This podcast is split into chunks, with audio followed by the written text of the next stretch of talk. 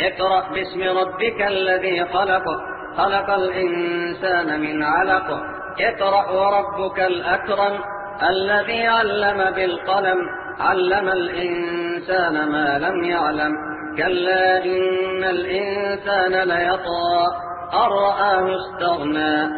إن إلى ربك الرجعى. أرأيت الذي ينهى عبدا إذا صلى؟ أرأيت إن كان على الهدى أو أمر بالتقوى؟ أرأيت إن كذب وتولى؟ ألم يعلم بأن الله يرى؟ كلا لئن لم ينته لنسفعا بالناصية.